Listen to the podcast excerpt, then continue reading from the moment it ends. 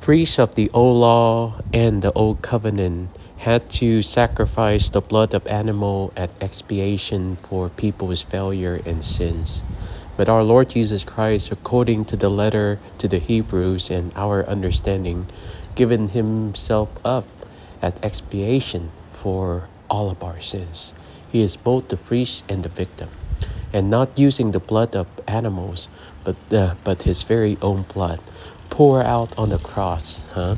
And in in a very real, personal, intimate, and unbloody way at each and every sacrifice of the Mass.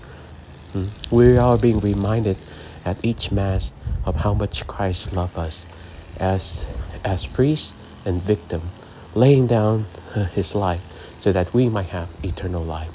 My brothers and sisters, Jesus have given us that example of radical self-giving sacrificial gift, how are we in our very own life giving that gift to others?